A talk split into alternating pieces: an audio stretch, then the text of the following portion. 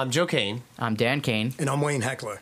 This is the Imperfect Podcast. Don't had- forget I had to to check do it. us out on hecklerkane.com and all social media. to the bumper.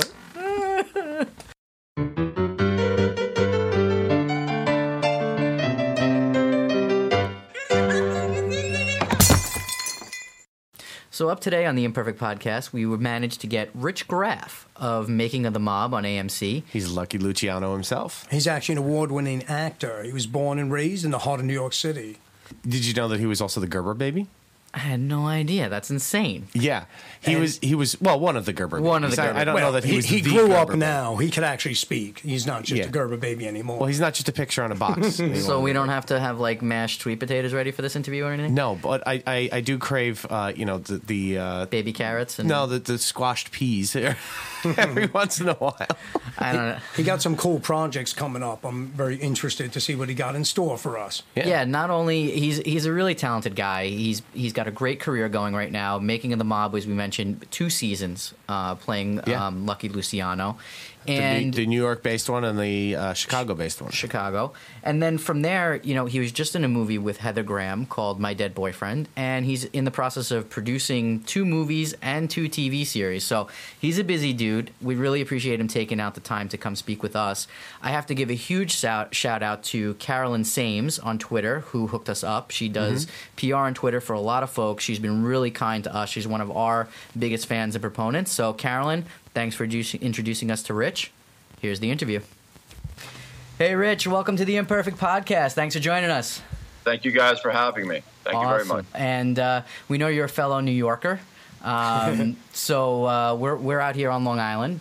And uh, but where did you actually grow up? You grew up you you in the city, Jersey. Where where'd you grow up? So I was born uh, in Brooklyn, but raised in Queens. Uh, my parents still live in in, uh, in Howard Beach. They still have a house there.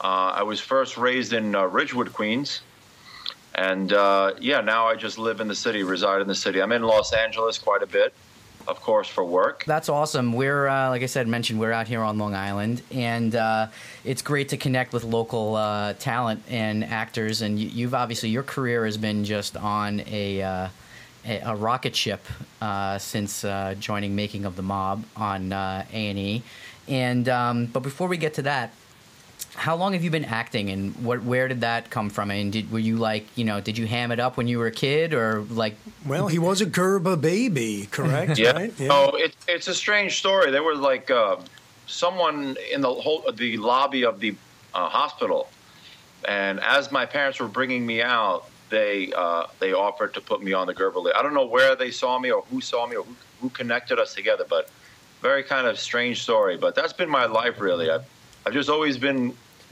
geared toward stories. Um, film. Uh, As a child, I would go to the movies on a Saturday at for the matinee at about 10 a.m. and I would leave half blind at about 8:30 p.m. You know, spent the entire day there.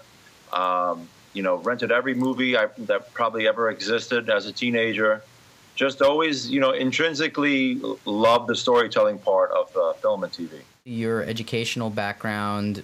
Any professional acting classes? Did you train professionally, or is this just a natural ability that you've come to? you know, I think we, all have something about us that draws attention to us, and this, whatever it is about us. But um, you know, I've been with some really great acting teachers. Uh, Wynn Handman, for one, who's taught everyone from Red Buttons to Richard Gere. Uh, I was at uh, T. Schreiber Studios. Uh, there's a lot of. I, I went to a lot of studio and uh, professional acting school. I, I went. I actually got my graduate law degree uh, before I even started acting. I, my bachelor's degree is in literature and writing, and then I went on for my graduate law degree after that. So I did not even getting into acting at, until about six years ago. Gotcha. So Yeah. you were doing the brains before the brawn. Then you were cast in your first television role, right, as detective on the Law and Order Criminal Intent. Correct, correct. Uh, I was actually even before I had an agent, which was kind of cool. Uh, they brought me in. I was, uh, of course, nervous as all can be, and uh, fortunately, I booked the role, which was nice. And then, you know, slowly but surely, I was able to um, gain some confidence. You know, get an agent, get a manager, And uh, you know, I was always thinking there'd be a perfect time to leave my nine to five job, um, but there never really was. So I had to just kind of like take a little bit of a leap of faith and do it on my own. Well, talking about a leap of faith, I mean, what what what point do you go from going, okay, I can do this and do this outside of like still holding a nine to five job, uh, you know, taking days off? What point do you go, okay, I do take that leap of faith and go, I'm going to be a full time actor and this is going to be my career? You know, there's never there's never going to be a perfect time.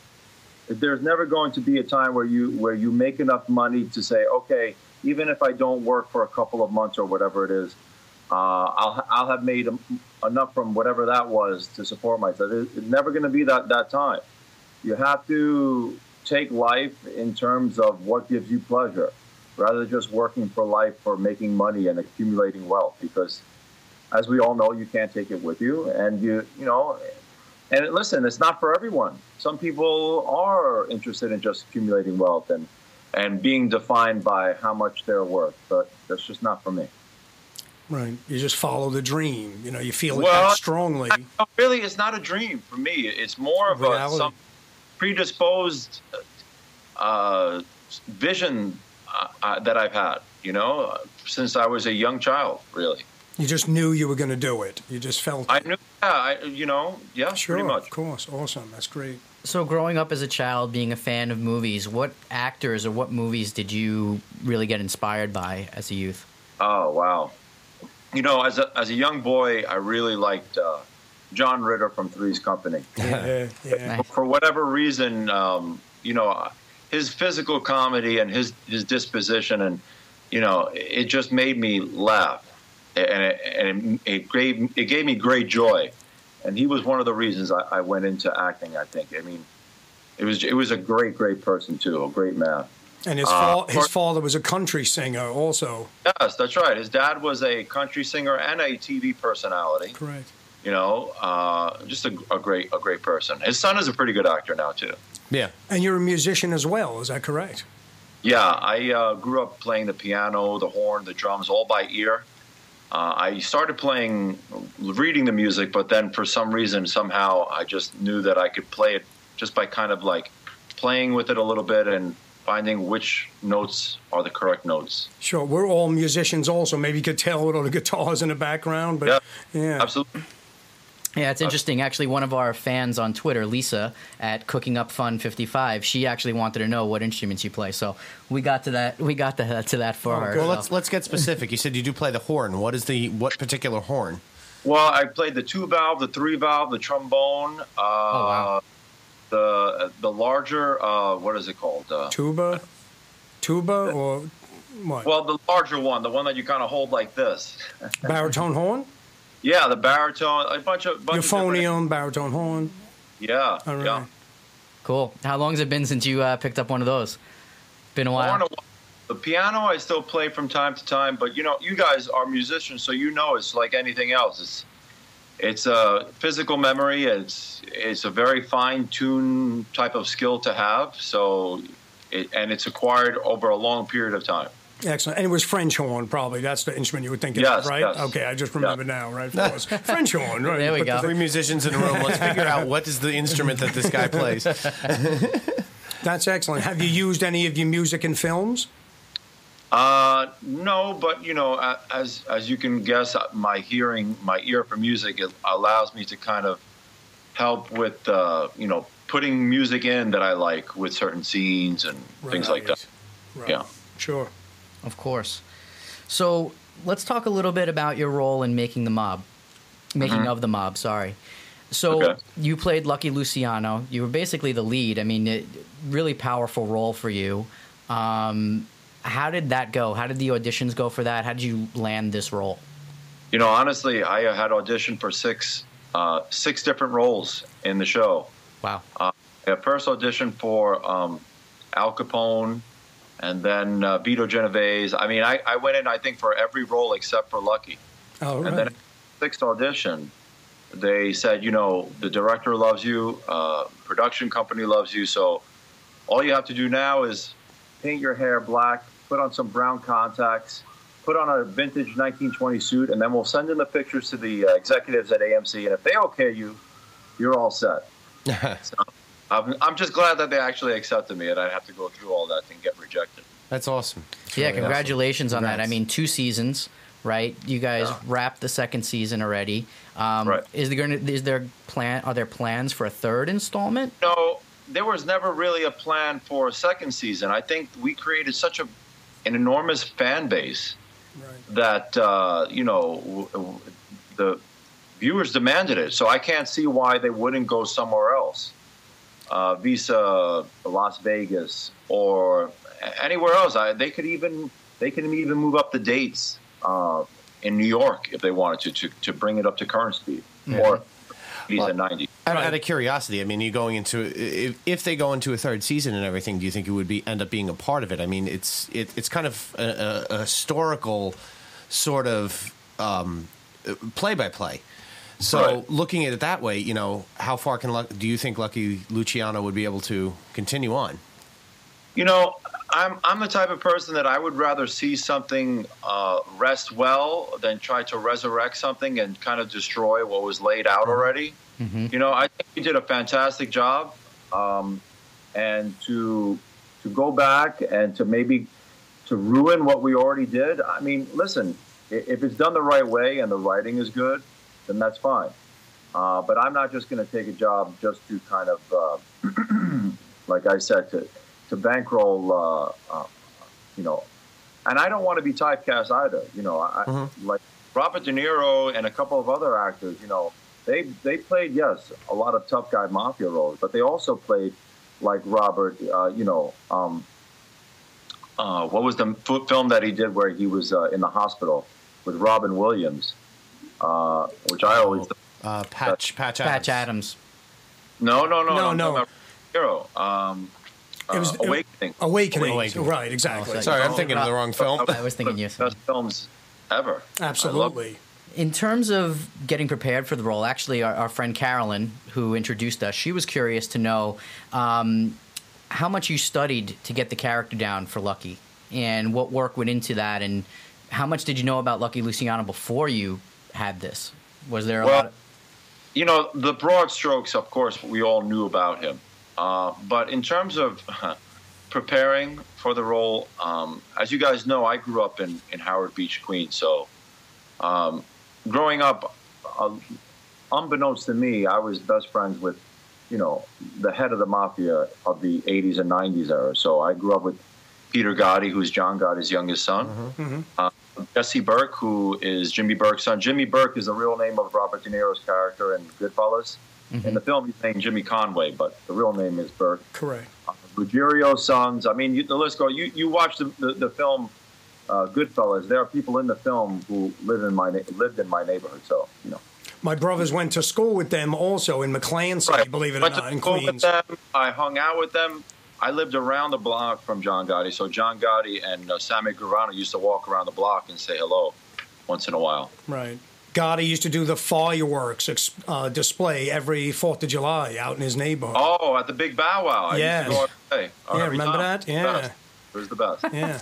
in terms of um, the role here and, and what you did with with Lucky, um, you guys were reenacting scenes, right? But there were a lot of narrators. It was narrated uh, by Ray Liotta, um, Right. which, which we all know. How much interaction did you have with Ray? I mean, did you guys even ever meet, or was it just completely No. separate where you guys were doing your own thing?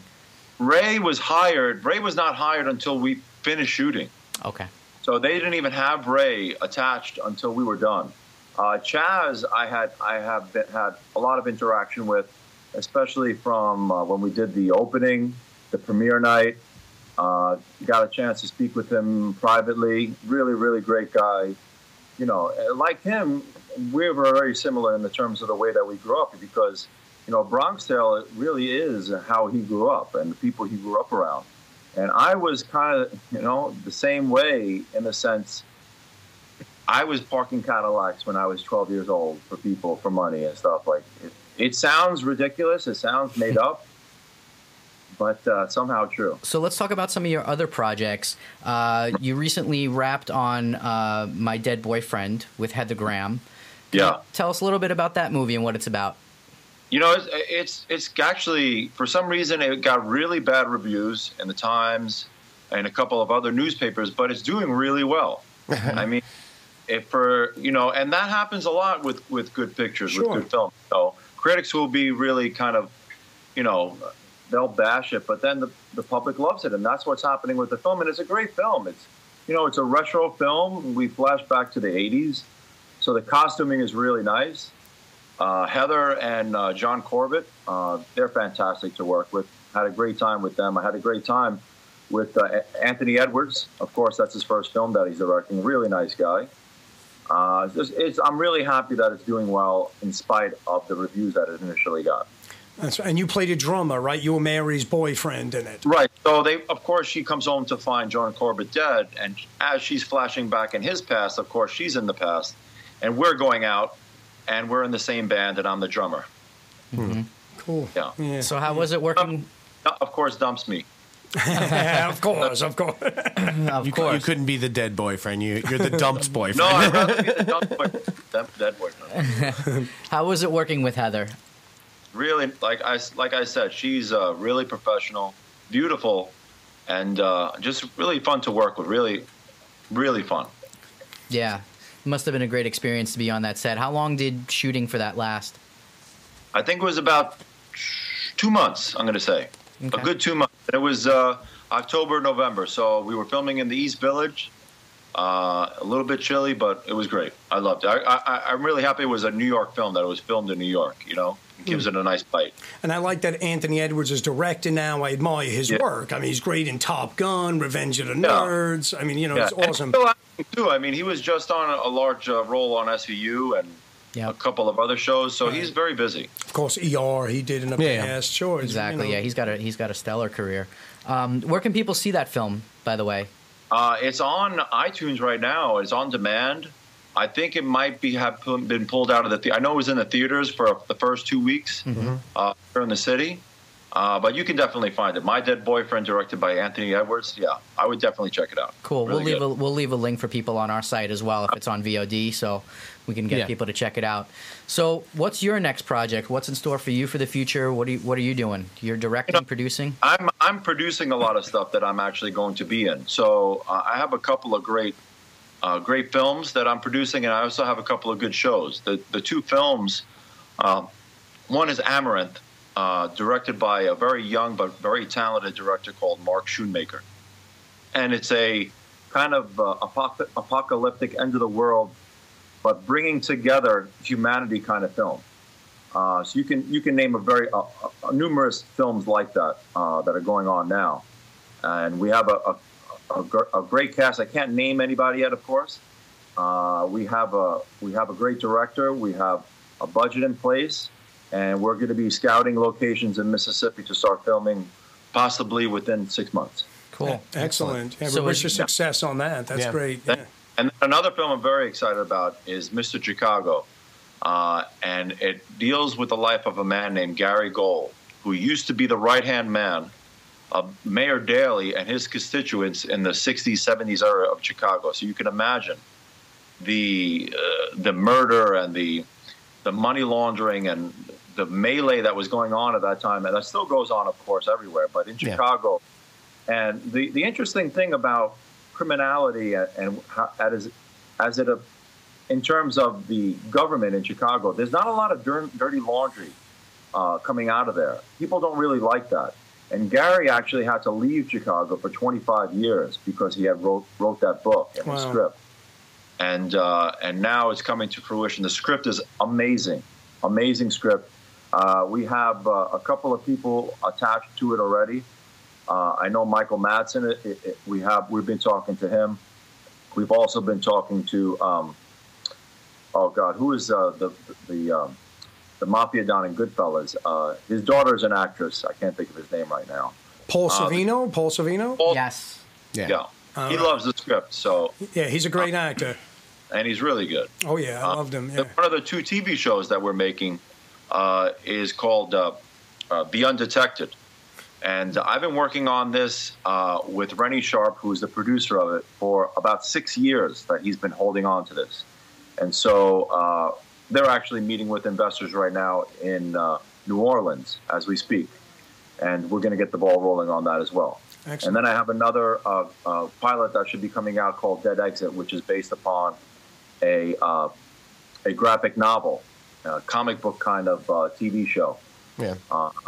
So there's a bunch of things that I'm working on. Uh, of course, as you guys know, if you don't start creating things on your own, then you're you're going to be left behind. right. So that's what I've been doing for the last two years or so.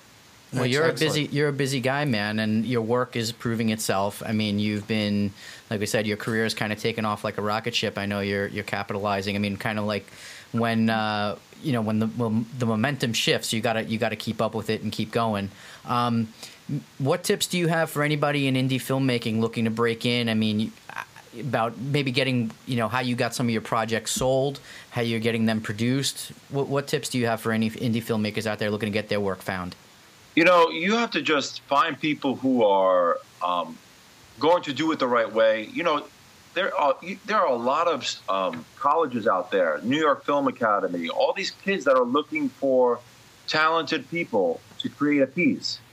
So you know, you find actors that are you know willing to take very little money or no money, but to create something great. Maybe it'll get into some festivals, and that's the way it's done. Right. You know, I mean, a, a lot of things that are produced take way too much money and make very little money. You know, they bring very little money back, and I don't know how it, it keeps on going on. The the the thing that Hollywood is is doing incorrectly is is thinking that they're going to make a lot of money if a large name is attached, and it's it's not happening, and it hasn't been happening for the last ten years. So, and, I- you know, I'm not waiting for them to wake up about it. So I'm just gonna do my thing. I'm gonna make some great movies. Everything that I've done uh, has won awards, and you know, that's the only, that's the one thing that you can do: create good content, and somebody will come to you and buy it from you. Of course. Excellent. Yeah, that's great advice. I, I don't even know where to go from there. I mean, that's that's a poignant point. I, that's that's a great thing, Rich. Thank you so much. This has Thank been, you guys. This thank has you. It was been a pleasure awesome. talking to you. I want to say thank you to Carolyn, of course, my PR uh, on point for introducing us. Uh, uh, I can't thank her enough, Car- Carolyn Sams in Las Vegas. exactly. And I, you guys, whenever it is when you want to contact me again. we'll do, Rich. We're gonna look. We'll, we'll be looking forward to seeing more of your work and your new films and Yeah. all that good stuff. It was a pleasure talking to you. And Thank thank- you, guys. thanks for joining us. All right. Take care. Thanks, Rich.